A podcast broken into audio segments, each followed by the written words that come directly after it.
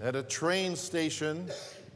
How many of you uh, sometimes go to train stations, the GO station, whatever? How many of you? You make quite a bit of use of, yes, yes, a lot of hands went up. Well, at a train station one day, a policeman noticed a woman. He noticed a woman driver just bowed over the steering wheel of her car, as probably all of us sometimes do that. And the policeman said to her, Ma'am, is there anything wrong? Is there anything wrong? Half crying and half laughing, the woman responded, Well, for 10 years, for 10 years, I have driven my husband to the station to catch his train. And this morning, I forgot him.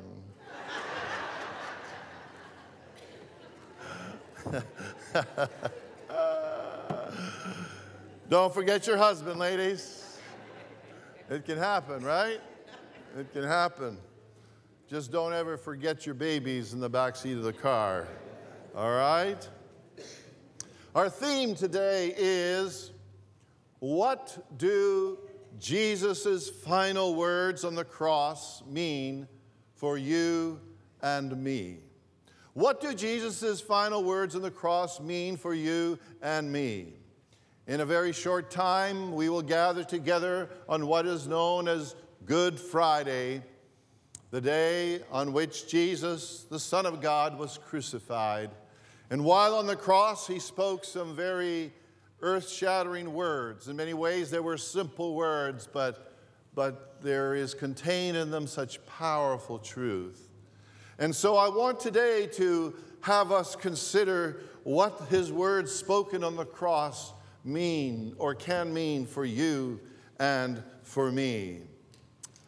And first of all, first of all, some of the words that he spoke mean this Forgive those who hurt you.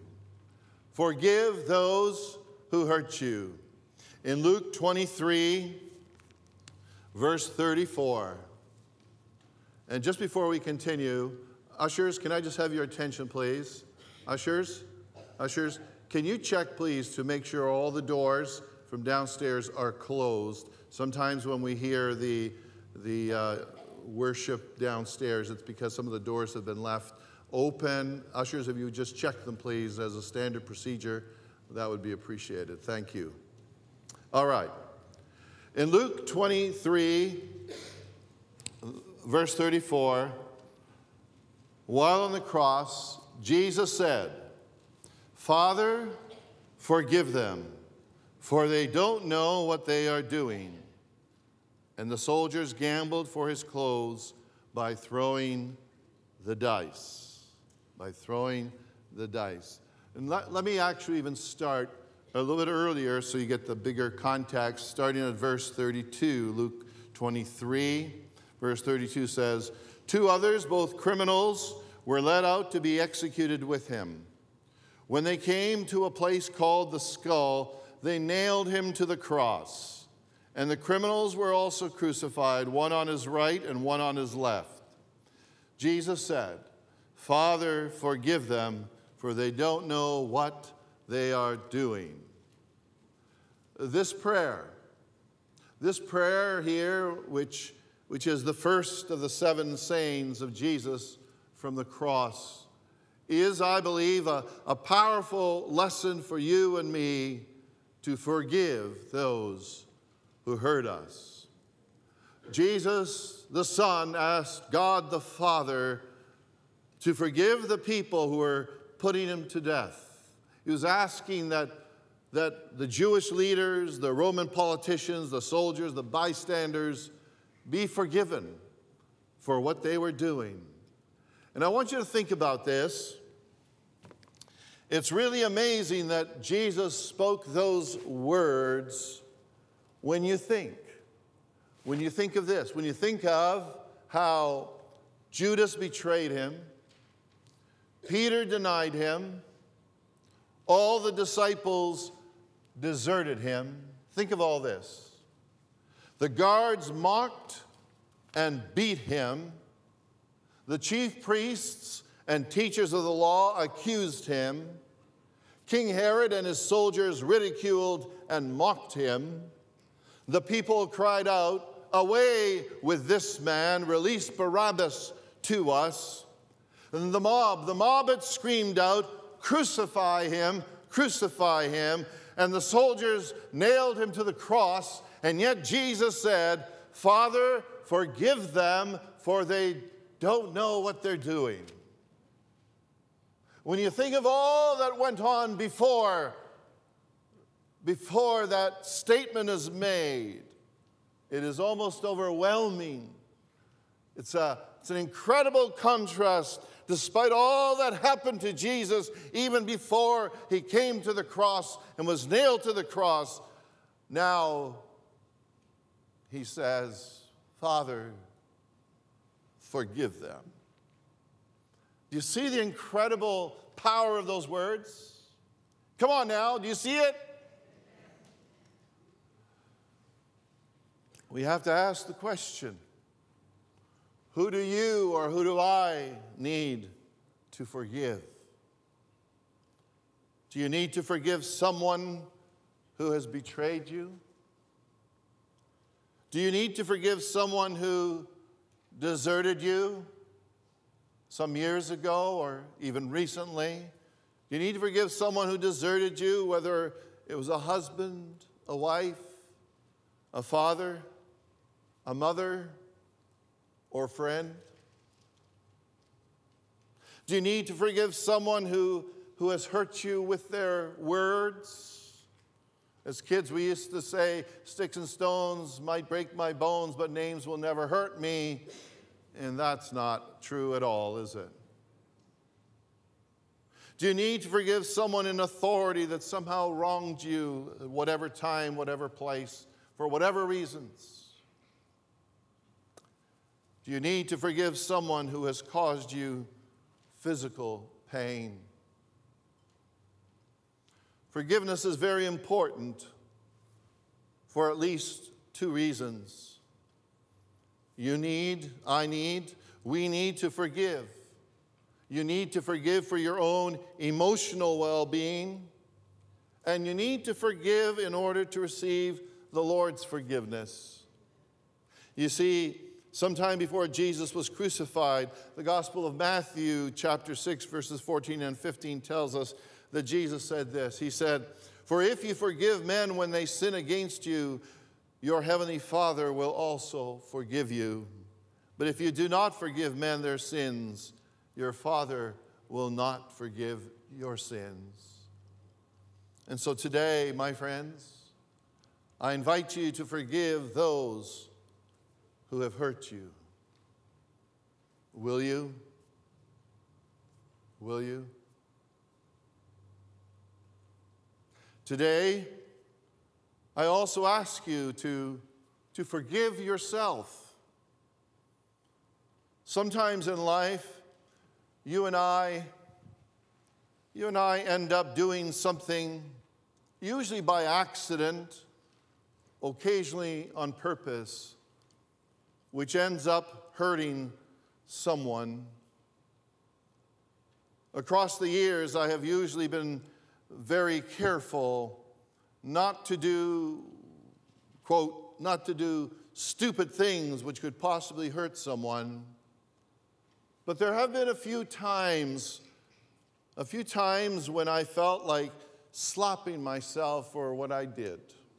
You ever felt like that? I felt like that occasionally.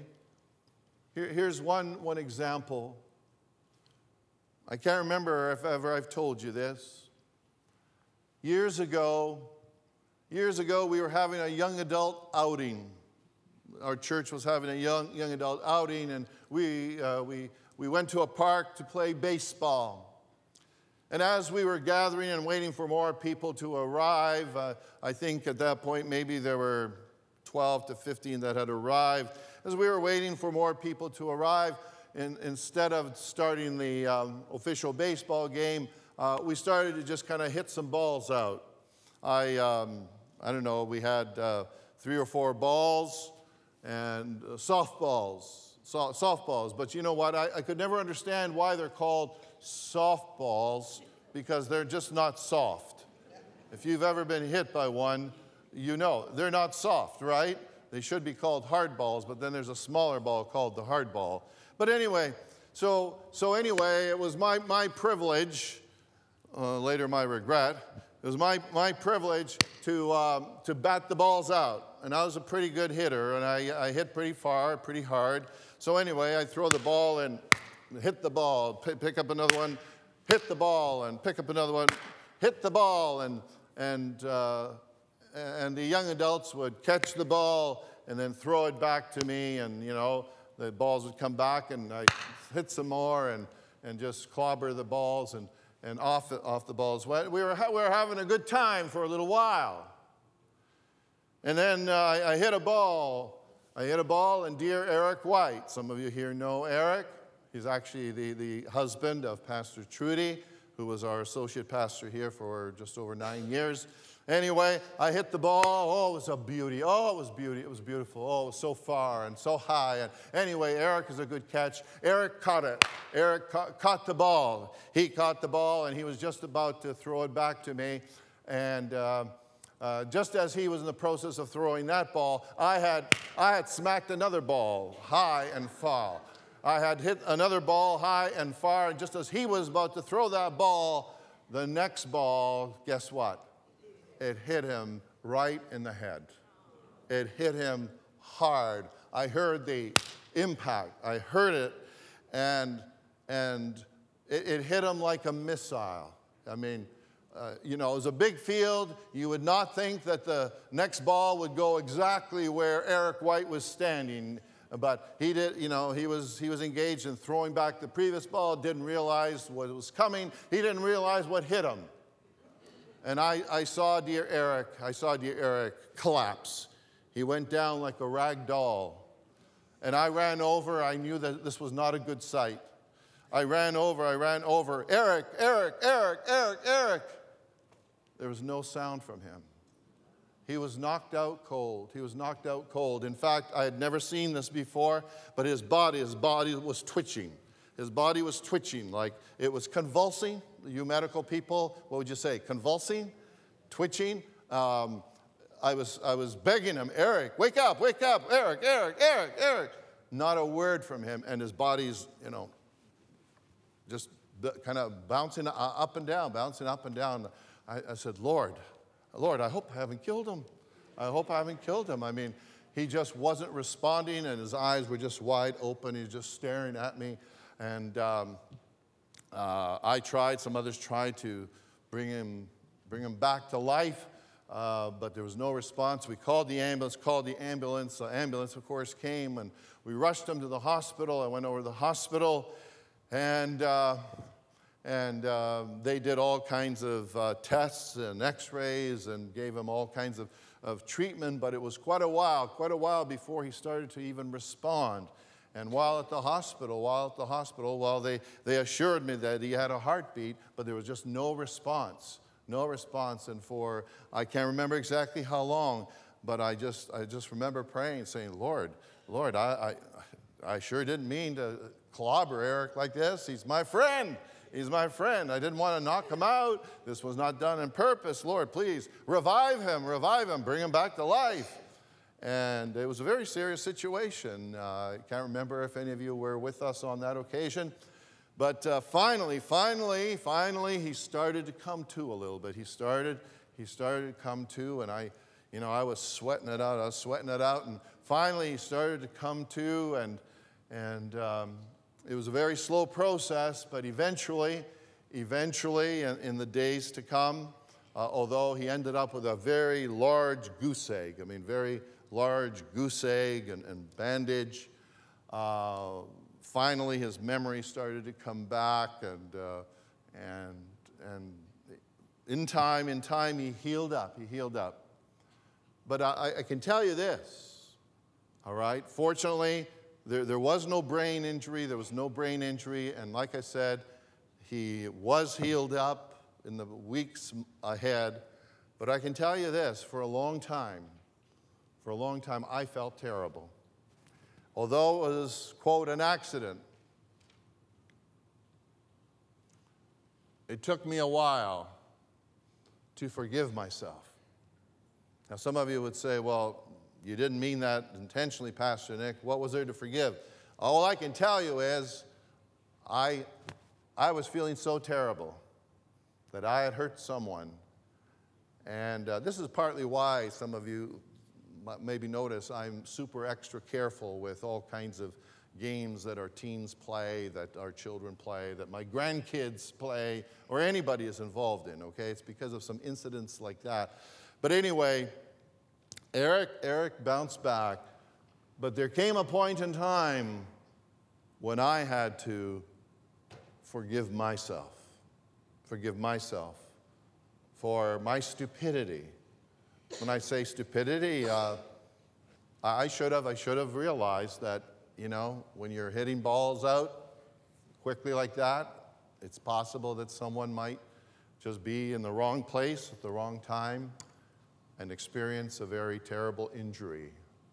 So I want to say to you is there anyone here that you need to forgive yourself in regards to something that's happened in the past? Perhaps it was by accident, as was the case with me. I want to encourage you today to forgive yourself. Amen. There are some other words that Jesus spoke. And so I want to take you to this second truth that we learn from the words of Jesus on the cross. And the second truth is this the promise of heaven is available to you.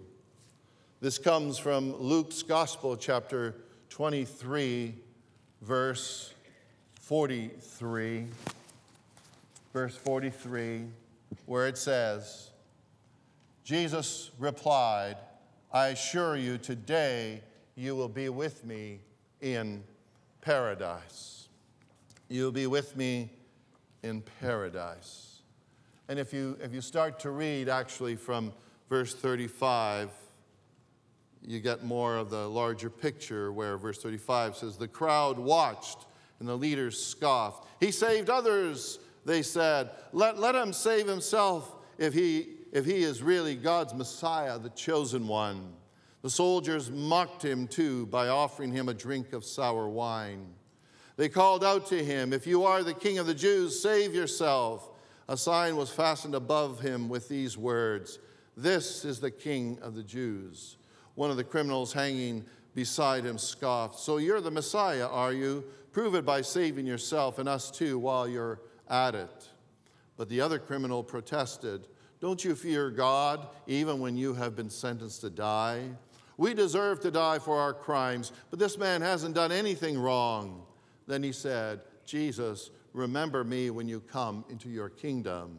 And Jesus replied, I assure you, today you will be with me in paradise. You will be with me in paradise, said Jesus. Jesus said to the other criminal on the cross, Today you will be with me in paradise. I believe Jesus was telling him that he would receive the gift of heaven. My friends, whether it's when we are on our deathbed or when we are children, teenagers, or adults, if you and I turn our minds and hearts towards Jesus, if you begin to put your faith in Jesus as your Savior and Lord, then you can be assured that your eternal home, your eternal destination is heaven. Amen. Over the years, I have watched many dear people in our church family and outside of our church family become very ill due to various illnesses. I have recognized the fact that unless God performs a miracle, they would eventually die. The good news the good news is that at some point in their lives, they put their faith and trust in Jesus. And our dear fellow believers who have been very ill have had the assurance, the assurance, I say, that they are on a journey to heaven. And Philippians 3, verse 20 says, Our citizenship is in heaven. Amen. Our citizenship, our citizenship, Pastor Milton, is in heaven. Amen. Our citizenship, Sister Angela, is in heaven. Hallelujah. Isn't that marvelous? That's where our citizenship ultimately is. And 1 John 5 13 declares, I write these things to you who believe in the name of the Son of God, so that you may know, not so that you might think, so that you may know that you have eternal life. Amen.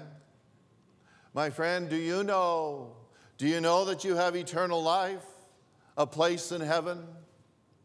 How can you know? How can you know? Well, here are the simple ABCs of how you can know. A, admit, admit that you are a sinner.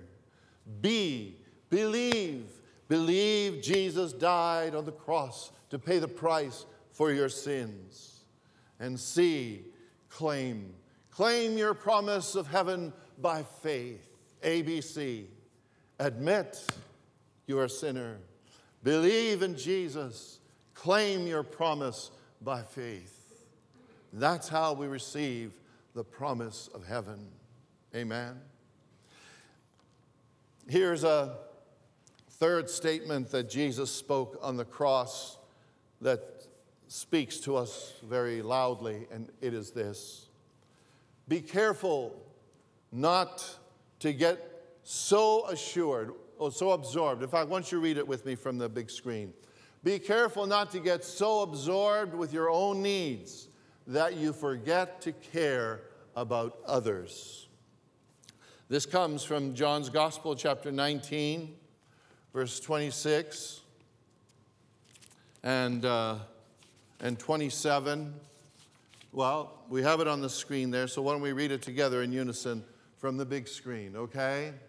When Jesus saw his mother standing there beside the disciple he loved, he said to her, Dear woman, here is your son. And he said to this disciple, Here is your mother. And from then on, this disciple, it's John, took her into his home. He took her into his home. My friends, when Jesus was on the cross, he could have been he could have been so absorbed with his own emotional and physical pain that it would have been extremely difficult to be concerned for anyone else but himself. Does that make sense? Years ago, when I had major surgery to um, remove a cancerous growth the size of a woman's fist, for the first two days after my surgery, Despite being given very high dosages of painkillers, I still had excruciating pain. In fact, I remember asking the nurses, the nurse, uh, did, did you folks give me any painkillers? Oh, yes, sir, we gave you the highest dosage of morphine allowed. Why do you ask? I said, because there's so much pain. That's why I'm asking. But anyway, I remember, I remember those first couple of days, I had so much pain. I, I, I could hardly think of anything else or anyone else because my mind was just absorbed in trying to cope with the pain. And some of you have been there and you know what I'm talking about. And, and so I am in, in, in what I would say really extra awe. I am in awe over the fact that despite, despite the agony that Jesus would have been going through, he paid attention to the criminal on the cross and said to him, Today you will be with me in paradise. And furthermore, furthermore, Jesus took steps to make sure that his earthly mother, Mary, would be cared for. One writer says, in addition to losing her son, Mary was also losing his protective covering in a society where women were often treated as second class citizens after the family males died. So, this author says, as well as coping with her grief as a mother, Mary may have been wondering what the future held for her, and Jesus recognized that. Beloved, Jesus took steps to make sure that John would take care of Mother Mary. And as I speak those words, I want to commend many of you here, many of you who take such great care of your mothers and fathers, especially, especially when they have not been able to take care of themselves. And uh, I really want to express appreciation. There are several of you here who just really show such love and compassion and care for your ailing parents. I am deeply moved by what you do for them. And uh, if, if perhaps, if perhaps you, you, have, you are someone who has been negligent towards taking care of mom or dad or some other family member in need, I believe that after today, you're going to say, hey, I'm going to be like Jesus. I'm going to, I'm going to look after, I'm going to take care of my mom or dad or my grandfather, my grandmother, the way they deserve to be taken care of. Amen? Amen. My friends, whether it's you or me, the truth is, sometimes we can get so preoccupied with our own physical, emotional, spiritual, financial, or family needs that we almost forget to care to care for others. Isn't that true? Isn't that true? Sometimes we almost forget even to take care of those closest to us. And Jesus' example teaches us to never let our own needs and suffering uh, blind us to the needs of others. Amen.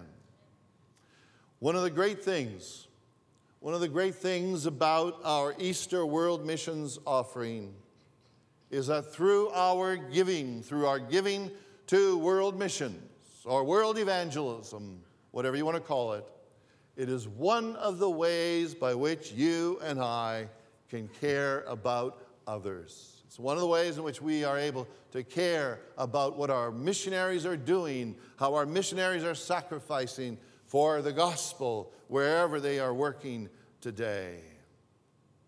And here is something else that I've, I'm sure many of you have discovered. When you show concern and care for others, somehow your own spirits, your own spirit is lifted up. Amen? Somehow you yourself end up being encouraged. Somehow your problem and pain would seem so big, even though the problem may still be there. Somehow it doesn't seem as much of a giant anymore. Somehow. Are you with me? Right? There's some other beautiful words that Jesus spoke on the cross. And it takes us to this fourth truth. Feel free to ask God the tough questions. Feel free to ask God the tough questions.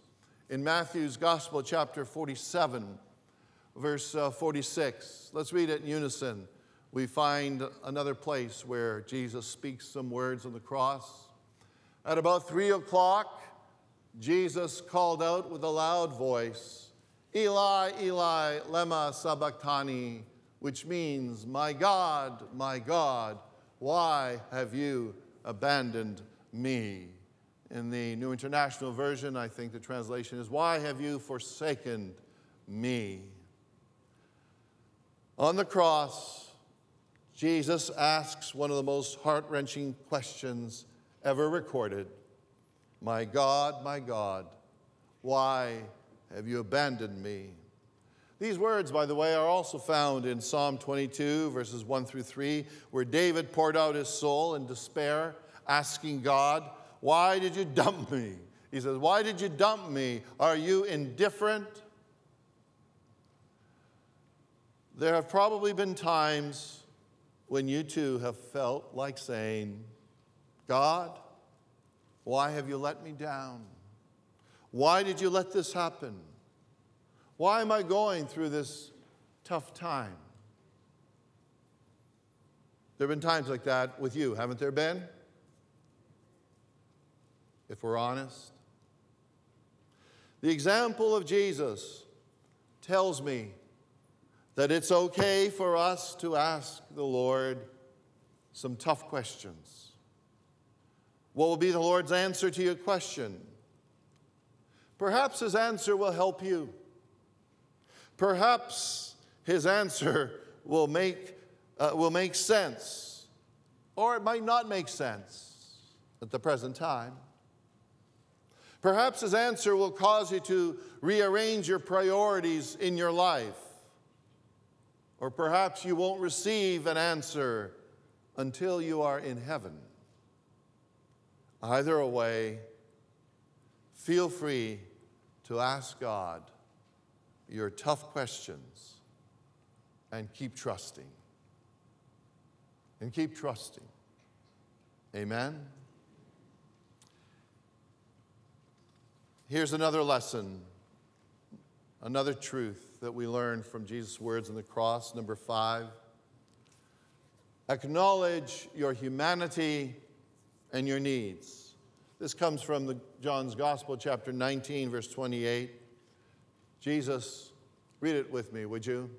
Jesus knew that his mission was now finished and to fulfill scripture, he said, I am thirsty. I am thirsty. Think about Jesus' words I am thirsty.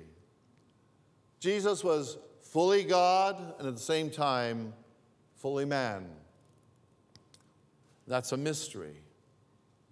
If you can't understand how Jesus was fully God and fully man, that's okay. You see, God is bigger than our abilities to understand Him.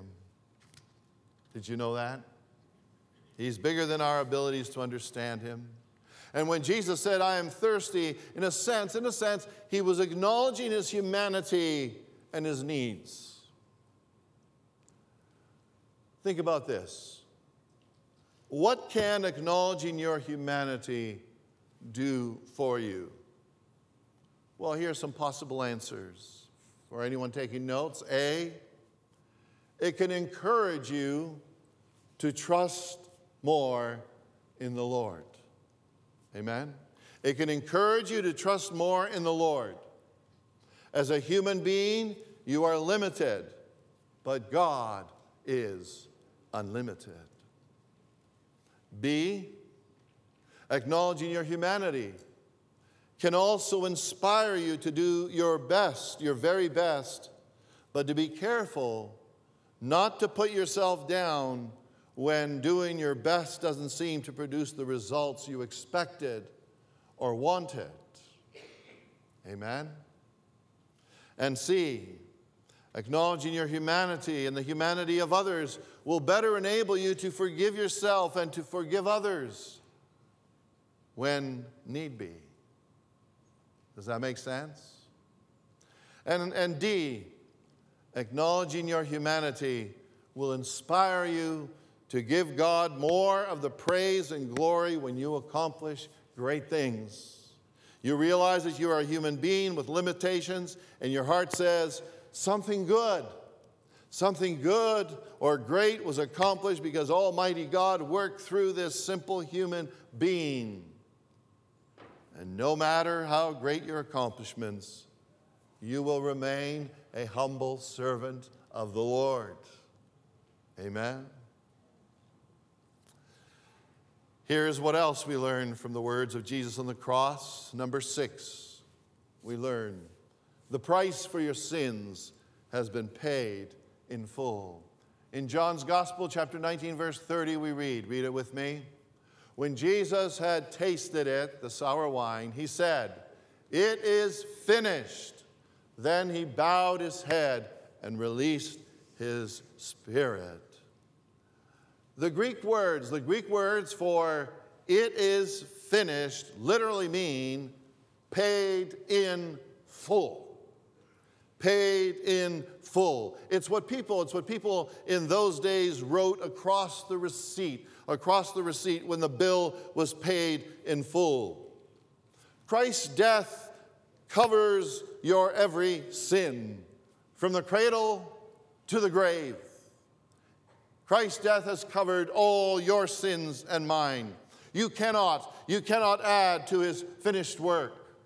Neither you nor I can do any amount of good deeds to receive forgiveness of sins and a place in heaven. Instead, Ephesians 2 8 and 9 reminds us, For it is by grace you have been saved through faith, and this not from yourselves. It is the gift of God, not by works, so that no one can boast. Amen. And Romans 5, verse 6 and 8 declares, You see, at just the right time, when we were still powerless, Christ died for the ungodly. But God demonstrates his own love for us in this while we were still sinners, Christ died for us. My friends, today I invite you to think of whatever, whatever list of sins you have committed. And now I ask you, I ask you to picture or, or, or, or stamp, uh, to, to ask you to, to picture a, a stamp, a stamp placed, placed on top of them saying, It is finished. It is finished which means paid in full. All right? Think of your list of sins and think of that beautiful statement paid in full. The hymn writer captured this truth well when he wrote, Calvary covers it all, my past with its sin and stain, my guilt and despair. Jesus took on him there, and Calvary covers it all. Amen. And then here is the last word or statement that Jesus made that is so precious. Number seven, number seven. Release or place everything into the hands of the Lord. In Luke 23, verse 46, we read, read it with me. Then Jesus shouted, Father, I entrust my spirit into your hands. And with those words, he breathed his last. Some of the issues that we struggle with seem to be never ending, like money worries, family problems, and health concerns. Sometimes, even when everything is going well, we maybe say, Lord, Lord, how long, how long before the next storm? And the only way to have real ongoing peace is to commit the outcome of whatever it is, to commit the results of the outcome to the Lord. When Jesus cried, Father, into your hands I commit my spirit, or Father, I entrust my spirit into your hands. It was not, it was not a cry of defeat. It was not a cry of resignation. It was an act, it was an act of trust, an act of placing everything into the hands of his heavenly Father. And what about you? Is there anything which you need to release or place into the hands of the Lord today? For some of you, you need to place your heart, you need to place your life into God's hands and say to Him, Lord, I have understood today that when it comes to my sins, it is finished, paid in full. My sins have been paid in full through the blood, the shed blood of Jesus the Nazarene on the cross of Calvary. And so, if as yet you have not released your life, you have not placed your life into the hands of the Lord, today I invite you to say, I give you my heart. I give you my life, Lord. And I thank you for the fact that paid in full can be written across my life my sins. Amen and amen. Let us pray. Lord, we thank you for what the words of Jesus can mean to us, those words spoken from the cross. Lord, we haven't had time to say everything that needs to be said about each statement. But Lord, I pray that you would use at least some of these truths, some of these statements from the cross that Jesus spoke to impact our hearts, our lives, and above all, for each one of us to come to that understanding. When Jesus said, It is finished, yes, we can say now, paid in full. Our sins have been paid in full through Jesus Christ, death on the cross, but later, resurrection from the grave, victorious over the grave, available to live in our hearts and our lives by your Spirit. And now, Lord, as we participate in the Lord's Supper, we just thank you, O oh God, for the Lord's Supper. And we thank you that as we take the bread and cup in our own minds and hearts, we can say, Thank you, Lord, for it has been paid in full. My sins, my sins are forgiven. My sins are blotted out. This I know. Through Christ we pray. Amen. Amen.